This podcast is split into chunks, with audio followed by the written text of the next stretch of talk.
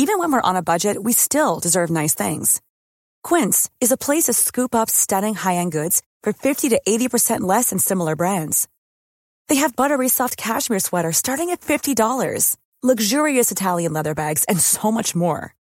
Plus, Quince only works with factories that use safe, ethical, and responsible manufacturing. Get the high-end goods you'll love without the high price tag with Quince. Go to quince.com slash style for free shipping and 365-day returns. Hey, I'm Ryan Reynolds. Recently, I asked Mint Mobile's legal team if big wireless companies are allowed to raise prices due to inflation. They said yes. And then when I asked if raising prices technically violates those onerous two-year contracts, they said, what the f*** are you talking about, you insane Hollywood ass?" So to recap, we're cutting the price of Mint Unlimited from $30 a month to just $15 a month. Give it a try at mintmobile.com slash switch. $45 up front for three months plus taxes and fees. Promo for new customers for limited time. Unlimited more than 40 gigabytes per month. Slows. Full terms at mintmobile.com. This is Little Atoms, a radio show about ideas and culture. With me, Neil Denny. This week, multi award winning author Aminata Forna on her latest novel, Happiness.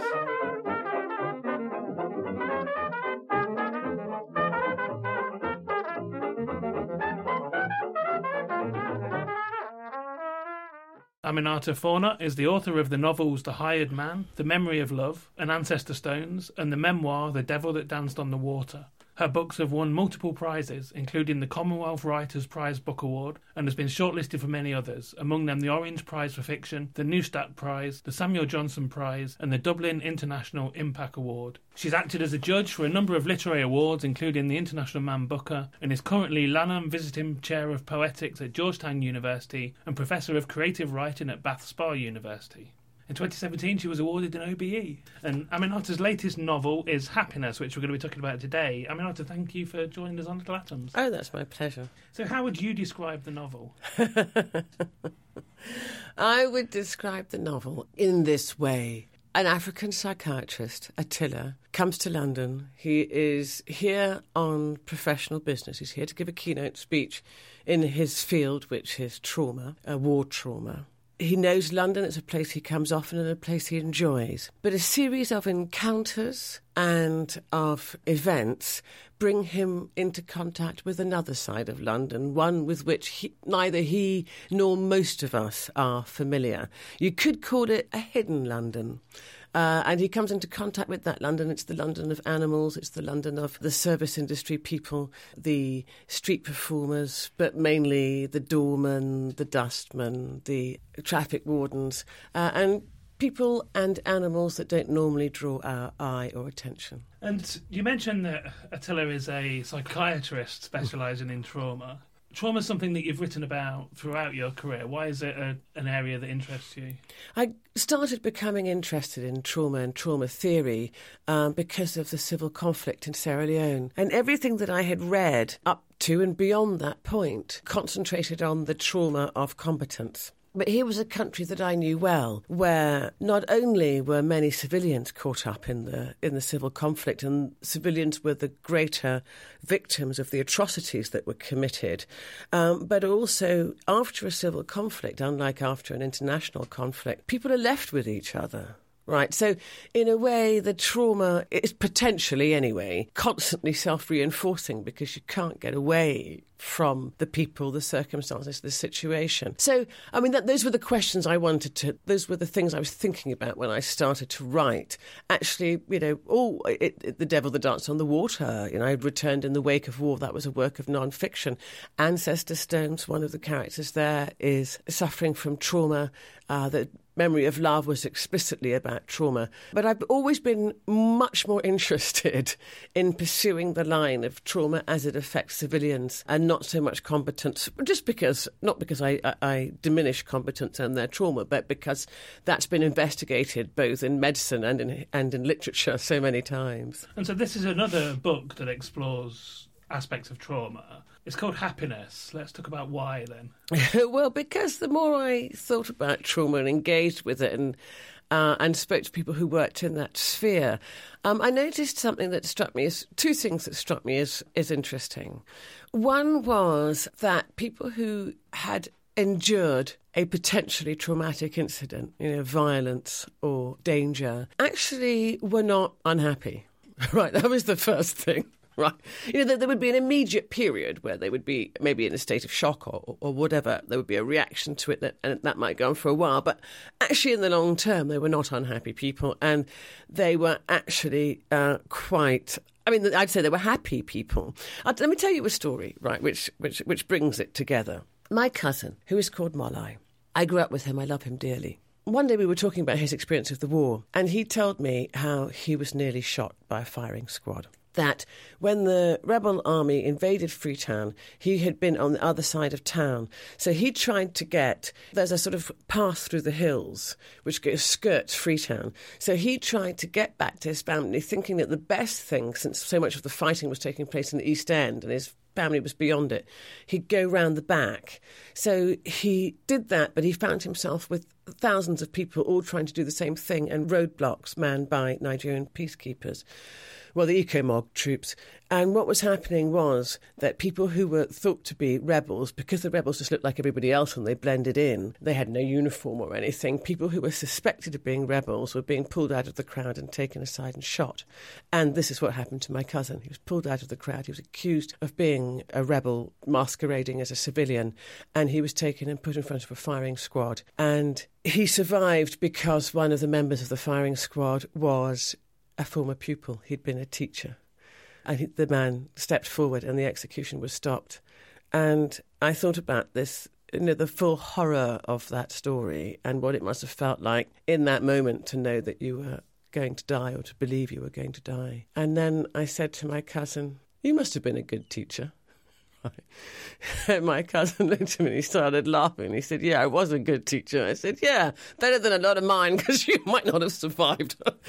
and um, we both began to laugh about it. And there was a Dutch man next to us, and, and you could tell he was rather appalled by our reaction. That this was not something to laugh about. But uh, that is my family. That is the country. People have a, an ability to laugh at their own misfortune. And, you know, I thought about that for a long time. I kept, and I thought, how do you get from that experience to being able to laugh about it? You know, these are the things that stayed with me. These are the things that were turning over in my head. And I came across the work of a, another trauma specialist called Boris Cyrulnik, who himself um, he lost his parents to the death camps in the Second World War, survived on the streets of Paris, and then he became a psychologist specialising in the trauma of, of death camp survivors.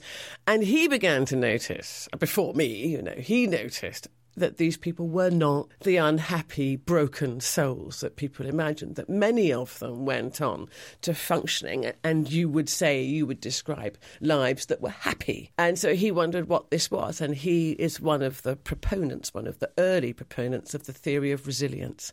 How do people survive things? And he also you know that phrase whatever doesn't kill me makes me stronger mm. well you know i think that it, you know, he's french and maybe the phrase doesn't exist in france but i you know if he heard it he, he would believe it happiness is a is a book that's filled with many characters and i'm going to say there are and I'll elaborate on why as we go, but I'm going to say there are three main characters in the book, and we'll go through those. And you've already mentioned Attila, so we'll start with Attila. Now, Attila was also a minor character in The Memory of Love. Yes. Why have you brought him back? Well, he never went away, I suppose. he just got a bigger stage. Attila stayed with me a long time after the memory of love because he embodied, you know, this view that there was a difference in the way that trauma was seen by people close to it, by people who'd experienced it, by people who'd never experienced it, and also between the West and the rest. You know, that Westerners, and this is my experience as well, it mirrors my experience, Westerners simply can't believe that everybody in the rest of the world, in these impoverished and challenging nations, aren't just totally miserable.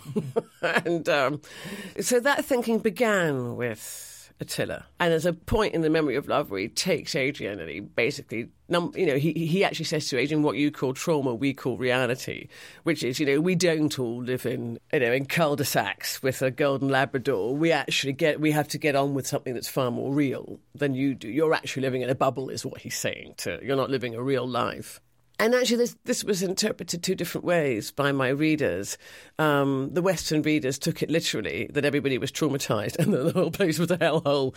And the African readers, or the readers from developing countries, wherever they were, took it the other way round, which is, yeah, you know, shit happens and, and life goes on, you know, and, and, and there is a reality that you have to deal with. So, uh, you know, I was kind of fascinated by both those levels. First of all, the idea that people grew in the face of adversity and that you could, you were not necessar- necessarily unhappy, but you could become happier. And also this difference in the way that adversity was viewed by Westerners and non Westerners. So I actually tried him out in a couple of short stories. I, I wrote one called Haywards Heath that was shortlisted for the BBC Short Story Award.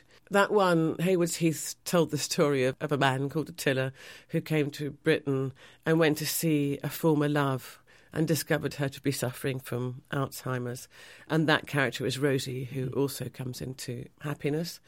And then I wrote another story called Scotch Broth about a man called Attila who has to. He is conducting a, a, child from one place to another, and the, the child's mother is, for some reason, absent. I think she's actually committed suicide in the short story.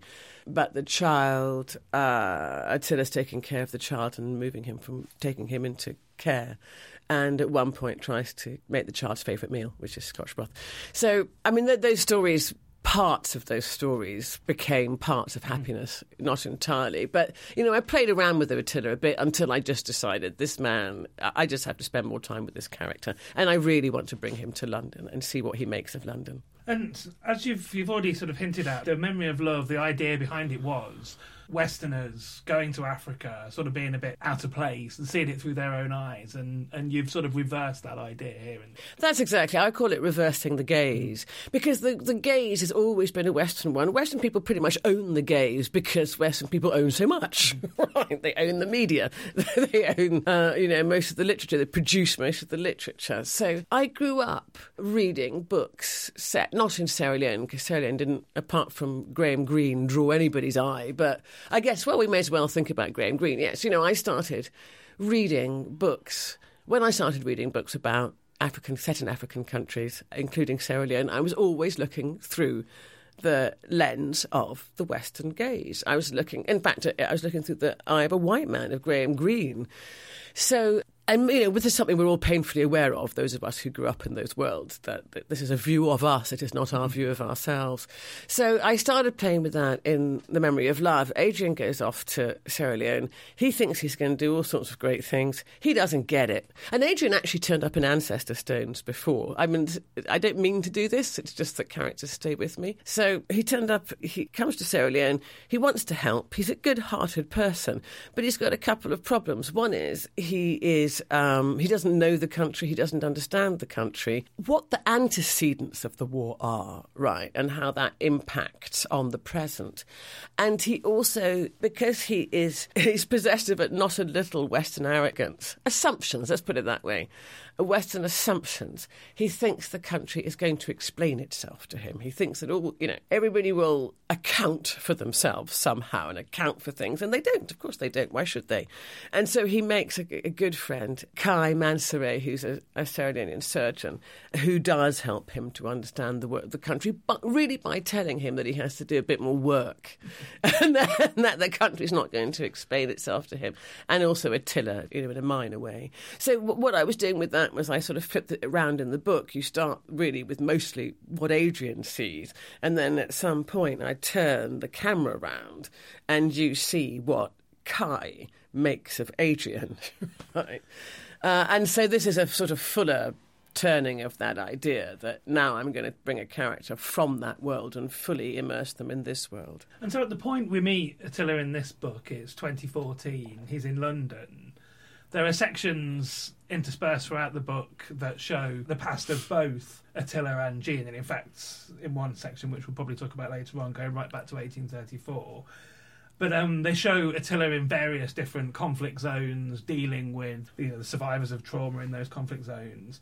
At this point in time that we first meet him, he's also recently been, you know, his wife has recently died back in Accra, Mm, a couple of years ago, a few years ago. and um, and he's in London. One of the things he's going to do while he's in London, as you've already alluded to, is he's, he's going to visit again Rosie, his first university love, who's suffering with the um, you know living with early onset Alzheimer's.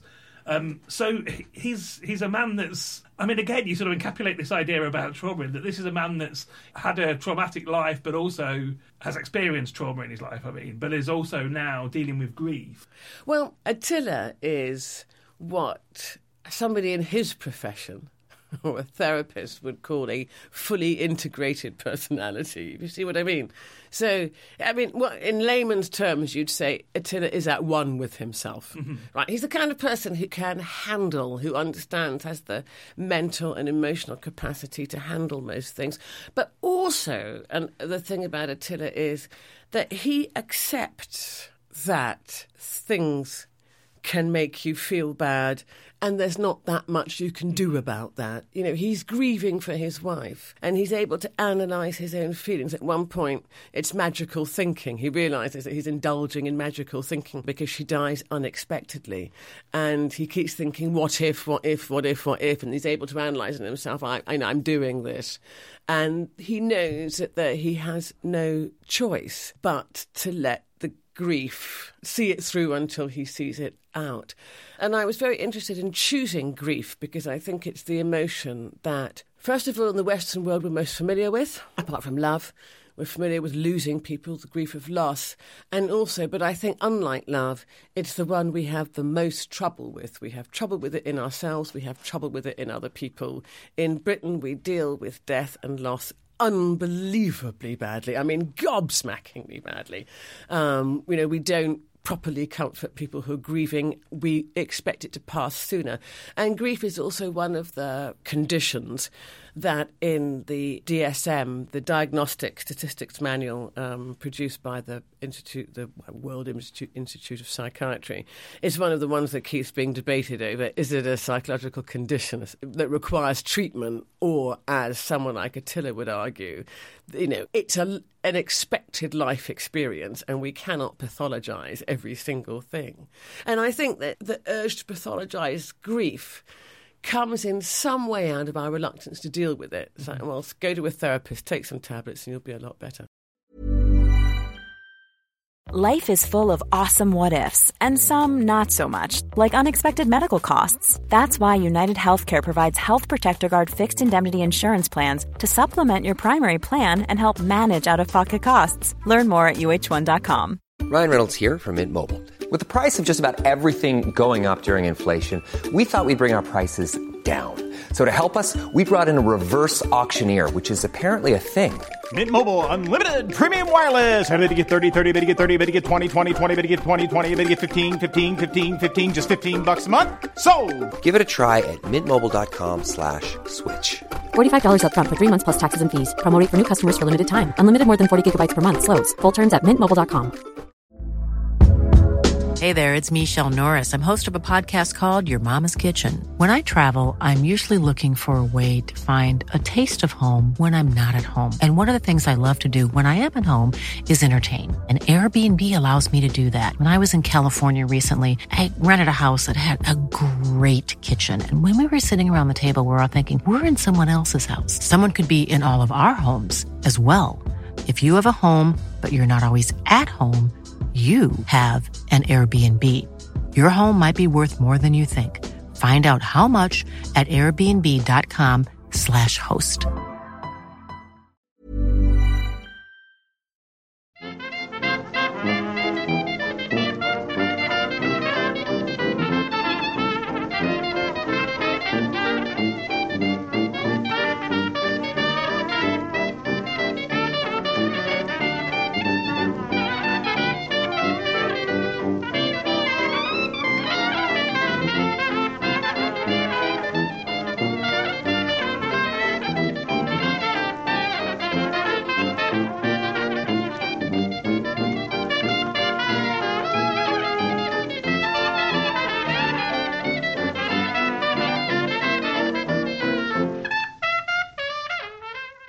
Listening to Little Atoms. I'm Neil Denny. Today I'm talking to Aminata Forna.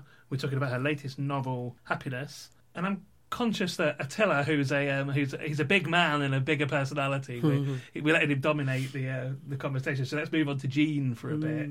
So Jean Terrain Turane, she's a an American. She's described as an urban wildlife biologist. So tell Yes. us what that is. Uh, well, urban wildlife biology is a growing sphere everywhere, but particularly in America.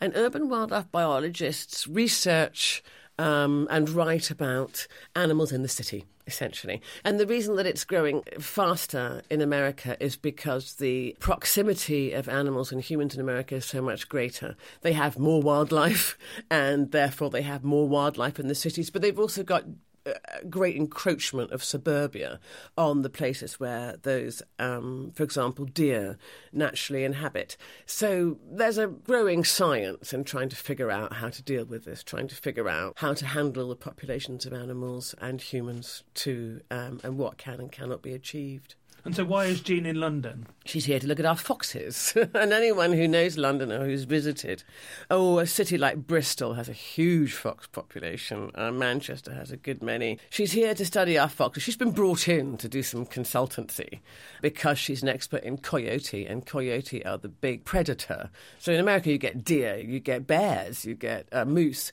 But as far as predators are concerned, uh, the predator most common and most present in American cities is the coyote. I worked with the wildlife biologist who helped me with the research for this, who told me that when you're in Chicago or Boston, you're never more than 200 yards away from a coyote. Only you don't know it. The coyote does, of course. So she's here in London to study our foxes, but let's talk about why she's in London, why she's come from America to London. She's basically left her family back in Massachusetts. That's right. She, um, for no dramatic reasons other than, you know, it's a marriage that ran out of love, really, um, ran out of passion. She was married to a man called Ray. He restored vintage cars, classic cars and vintage cars. And you know, he she he wanted more from her than she could give. She loved her job. She loved other aspects of life. He loved his cars, but you can only love a car so much. She had a passion for what she did. So there was a mutual disappointment. It was one of those, you know, late middle age divorces. Their son grows up. We've seen this happen a lot, haven't we? Uh, their son grows up and they decide that they're better off apart.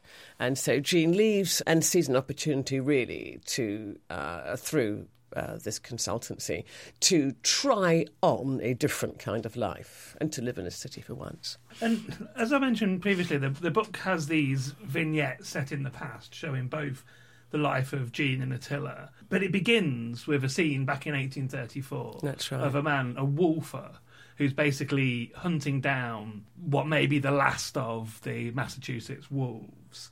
There's a payoff later in the book when he makes a certain type of reappearance. But the next time we see one of those vignettes, it's Jean, and obviously we're you know a, a lot further forward. It's, it's in in the early two thousands, let's say, and um, she's basically tracking coyotes, but of course for scientific research. The contrast of these two sort of scenes is introducing us to the theme in the book of, of basically that conflict of human beings and nature encroaching on each other. Exactly. Exactly. So the prologue really tells of the killing of the last wolf in Massachusetts, and it, you know it, it's describing a period in time when humans were, as we still are, determined to control the environment. We want the environment to bend its will to us, and I think nowhere epitomised that more than than the American wilderness and frontier America, that push to the west. You know, not just taking lands from other people, but exterminating everything on those lands, everything that was a threat to man and his desires. And of course, the biggest threat was one of the biggest threats was wolves, and the the war on wolves was just extraordinary. I mean, Barry Lopez in of, of Wolves and Men describes it. It was a a vicious genocide. It wasn't enough just to kill the wolves that were attacking sheep or lambs. It was just going out and finding every single wolf and not just killing them, but killing them in horrible ways and holding public executions, you know, holding wolves accountable for their own behaviour as animals or, or at least justifying this slaughter. So it starts off with this character, the wolfer, and he goes to a certain place. He plays up to the idea that he's you know, the great saviour of humankind and cattle against the wolves. And he does kill probably one of the very last wolves in Massachusetts. And then we have it also, to me, uh, was a way of thinking about how we, how quixotic Uh, we are and how conflicted we are in our treatment of animals because, of course, what are wolves now? You know, they're sacrosanct. We love them. We're trying to save them. We're trying to put them back. The animal that takes the place of the wolf because of man's actions, entirely because of man's actions, is the next predator down, and that's the coyote. And the coyote moves into all the lands the wolves used to occupy because wolves are coyote killers too, like human, but they kill for a reason over territory. Well, no, actually, if you come to think of it, it's exactly the same reason. But the wolves, uh, wolves killed coyotes, right? They're the top of the food chain. So once you take the wolves out, in come the coyotes. And the coyotes now have moved all the way from the Great Plains in the you know to the west of the continent, all the way up north, and then all the way across and into New England, and, and actually right down to the, there's been a sighted coyote in New York City. So it was the beginning of this game of consequences that we don't really seem to appreciate or take responsibility for. The cover of the UK version, at least, of the book has a, a picture of a parakeet on it, and yes, the book contains a, a segment where we, we see the um, the attempted control of, of the, the roosts of parakeets that anybody that's familiar with South London will definitely be familiar with. The parakeet, of course, being, for want of a better word, an immigrant. Mm-hmm. A non-native species. Yes. I said we were going to talk about a, a third character, and what I meant by that was basically London, the city of London. Yes. I feel acts like a, another character.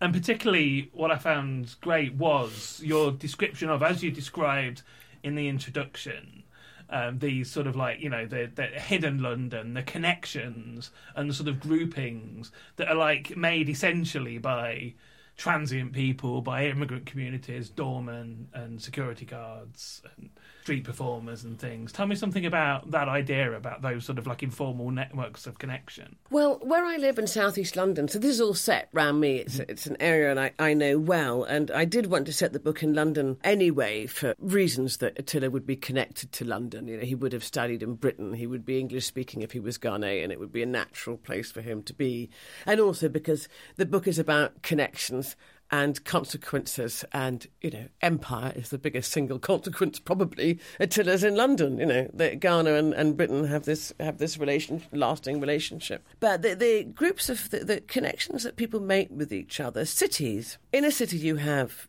side by side the most powerful in the world, and you also have the most disenfranchised you know, people who have very few or no rights.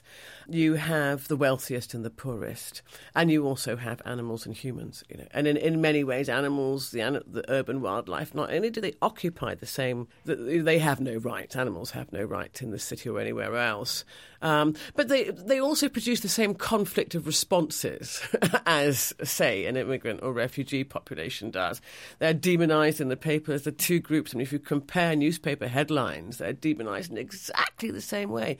Accused of crimes they probably haven't committed, or if they have, only one of them has in, you know, enacted. Uh, it, it's a, well, it was kind of it's striking actually the way in which tabloid newspapers treat groups, whether they're animal or human, that they choose to they want their readers to feel uh, negatively towards. And the language is the same. The language is exactly the same. Yes, it's quite extraordinary. Rather like with the wolves in in uh, New England. So I was very interested in that. But in cities also, you have these disparate groups of people together, that, but they're, they're at the, each end of the spectrum of rights or wealth or whatever. But you also have many people who come to the city are visitors. I mean, new arrivals. And they've very often left their blood families elsewhere. I mean, I'm a Londoner. Uh, London is one of those wonderful places like New York where you become, you, know, you, can become a Londoner. But I moved here when I was 18. It's not where I was born, it's not where my family is from. I, I stayed here because I came to university here and I stayed on. And when I look around my friends in London, I can only think of a very small number who were actually born in London, who are what you'd call, you know, original Londoners. The rest of us have all come here for different reasons, and we make connections among us. We're replacing family with different kinds of bonds. So they're much more, they're bonds of what I call bonds of humanity rather than blood. People come together for different reasons. One of the reasons might be a shared connection to another part of the world. When I'm travelling around, I've just been on tour in America. And wherever, whenever I go to a city with a significant West African population, like, say, Atlanta, or where I live, DC, the people, the doorman, the person who brings my room service or cleans my room, you know, these people, the t- driver, the Uber driver, the taxi driver, very often West African, and as soon as they find out that I'm West African, they, you know, they, they First of all, there's always a conversation, but beyond that, they'll extend to me a, a, special courtesy or kindness. They'll go a little extra step for me. There was a hotel in Atlanta that kept the restaurant open so I could get room service when I came back from giving my talk. And actually, I was when I was in DC not long ago. And this is now my hometown, as it happens. But you know, here's here's the kind of thing that happens. I was out. It was one o'clock in the morning. I'd been out with a friend. He hailed a taxi for me. I got in and I said to the taxi driver, uh, I gave him my address, and he said, "I know where you live." He said, "You are Aminata from Sierra Leone with the Scottish mother. I am Abu from Senegal. Does your husband know you're out with that man?" so, where I live in southeast London, after the war in Sierra Leone, a good many Sierra Leoneans settled there, and, and sometime around the same time, Ghanaians and Nigerians, and a good few Brazilians as well. And because, you know, I, I went to live there because it was the only place I could afford a house. So that's why they all went there too. It was cheap. You know, it was the cheapest place in London at that time. So every new wave of immigrants or refugees goes to what where the cheapest place is usually. So you know, I, I found myself quite curiously surrounded by people, by languages, by uh, you know, food and and you know, various sites, clothing and you know, costumery that I was familiar with from another part of the world. So I when I was constructing, first of all, I had to give Jean a research project you know, how to work it out. And actually, I was helped in that by a wildlife biologist uh, who uh, I said, look, you know, I'd read quite a few research projects and, and I realised that very often the scientists enrolled the local population, you know, in, in being there. You know, those, you get them uh, counting songbirds and things mm-hmm. like that. Yeah. You know, you, you count how many land in your garden and then you send the number. So very often they, they engage local people. So I thought, well, she doesn't really know anybody and who is there who's out all night, you know because that's when foxes are around. And I thought, oh, you know, traffic wardens work late, but dustmen are the ones who are most often out in the very early, very early part of the morning when you, you'd be likely to see foxes. So Jean's engaged them, and these happen to be the same, you know, Attila also engages the hotel doorman, and they're the same community. They all come from the same place from broadly West Africa, and so they come together to search for a boy who is uh, the son of one of Attila's family friends, and this boy has gone missing. He's run away, and so they all come together to look for him. And that, that's where I thought, where would I look for help? That's where I would look for help. Well, before we give too much of the, the plot away, I'll say that's enough from me. And if I could get you to read a little bit of the book, okay. Uh, so I'm going to read from the um, opening of the book, the first time we meet Attila in London. Chapter 1 London, 2nd of February 2014, evening. At that time of day, Waterloo Bridge is busy with shoppers and weekend workers who make their way on foot across the bridge to Waterloo Station. At that time of year, too, dusk comes early, by four in the afternoon. By five it is dark. The fox wended its way through the pedestrians, who for the most part paid it no heed, for they would not so easily be distracted from their fixity of purpose. Through the slanting sleet, many people didn't see the fox. Those who did thought it was perhaps a loose dog. A few people had observed the fox on its journey. Upon the terrace of the National Theatre, a pair of smokers had spotted the fox watching them from behind the corner of a raised concrete flower bed that was filled with dead lavender. The smokers and the fox looked at each other in stillness for several seconds. Then three things happened which caused the fox to bolt. A passing cruiser on the river gave a blast of its horn, which in turn caused one of the smokers to utter a high pitched oh of surprise. This startled the fox, which backed off and might have done little more than run down the stairs to the next level had not, third, a plastic bag, dislodged from a tree branch by a sudden gust of wind, borne suddenly down upon the terrace. Moments before all this happened, another smoker had emerged from the theatre lobby and now stood with the heavy door propped upon one shoulder for use as a windshield while she lit a cigarette. The fox, escaping the threat of the carrier bag, dashed through the open door and into the lobby where it joined the lava flow of departing theatre goers. Down the stairs and through the crowd went the fox, and as it went, it brushed against calves and knees, causing people to hop, exclaim, and search the floor through the thicket of legs for the cause. Down on the ground level, the fox skittered across the hard floor. A young man selling programmes for the evening show pointed and cried, There! in a kind of outrage to a pair of security guards who, with a jangle of keys, lumbered into life. The fox headed for the glass doors leading to the outside. Onlookers stopped to watch. Talk stalled to silence. Between the bank of glass doors and the concrete walls of the building, the fox had nowhere to go. On the other side of the glass, a man painted top to toe in silver, carrying a silver cane and wearing a silver bowler hat, and who'd spent eight hours standing motionless upon a box in the freezing temperatures of the day, approached the building with no idea of the commotion unfolding beyond. Just as the fox reached the last in the row of doors, the silver man pulled it open. The fox ran out. The security guard skidded to a stop. One nearly fell over. The other uttered an exclamation in Yoruba. Both laughed and adjusted their peak caps. One clapped his companion upon the shoulder. Some people broke into a scattering of applause, and the silver man took a bow. Outside, the smell in the air was of river water and traffic fumes. The fox ran up the stone steps to the bridge where it overtook a man carrying a bicycle. On the bridge, the people walked unswervingly, armed with bags defended by earphones, looking neither right nor left and acknowledging nothing and nobody. Those who did not walk with purpose meandered in pairs, rocks around which the faster walkers flowed. Past a cameraman taking a time lapse image of the river, the fox moving at a metronomic trot wove a line through them all. A man, so tall he appeared to be wading through the crowd, was crossing the bridge in the opposite direction to the fox. The man's name, the name his mother had given him as though she knew to what size her only son would one day grow, was Attila. In his pocket, Attila carried a theatre ticket. In addition, he held a reservation for one at a restaurant in the Aldwych. He'd chosen the theatre after reading the menu displayed outside the entrance, and now his reverie was of boiled beef, tafelspitz, and chopped chicken salad. Attila was newly arrived in the country by no more than a few hours, and he relished for the moment the feel of wind and sleet on his face. He relished, too, the idea that soon he would sit alone in a dark place surrounded by strangers, where nobody could find him. He moved slowly in the crowd, letting people pass.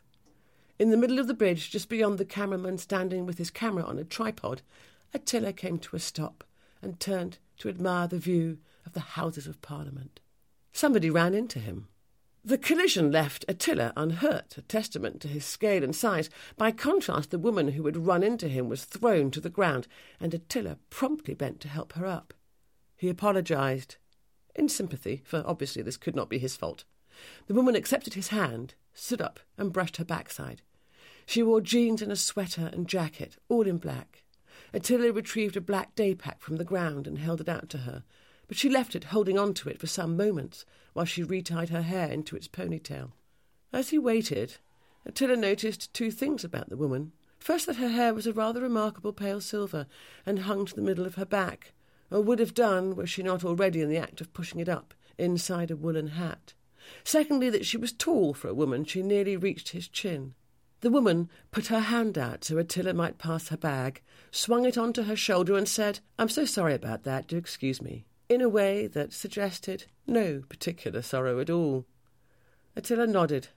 A moment later, he watched her walk away, her long strides. He could still feel the force of their collision, the imprint of her body on his. So I've been talking to Aminata Forna. We've been talking about her latest novel, Happiness which is out in the UK now from Bloomsbury.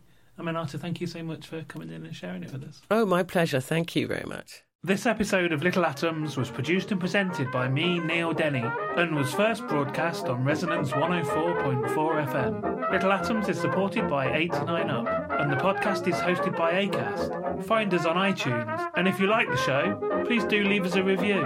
You can find old interviews, new journalism, and more on our website littleatoms.com. Thanks for listening.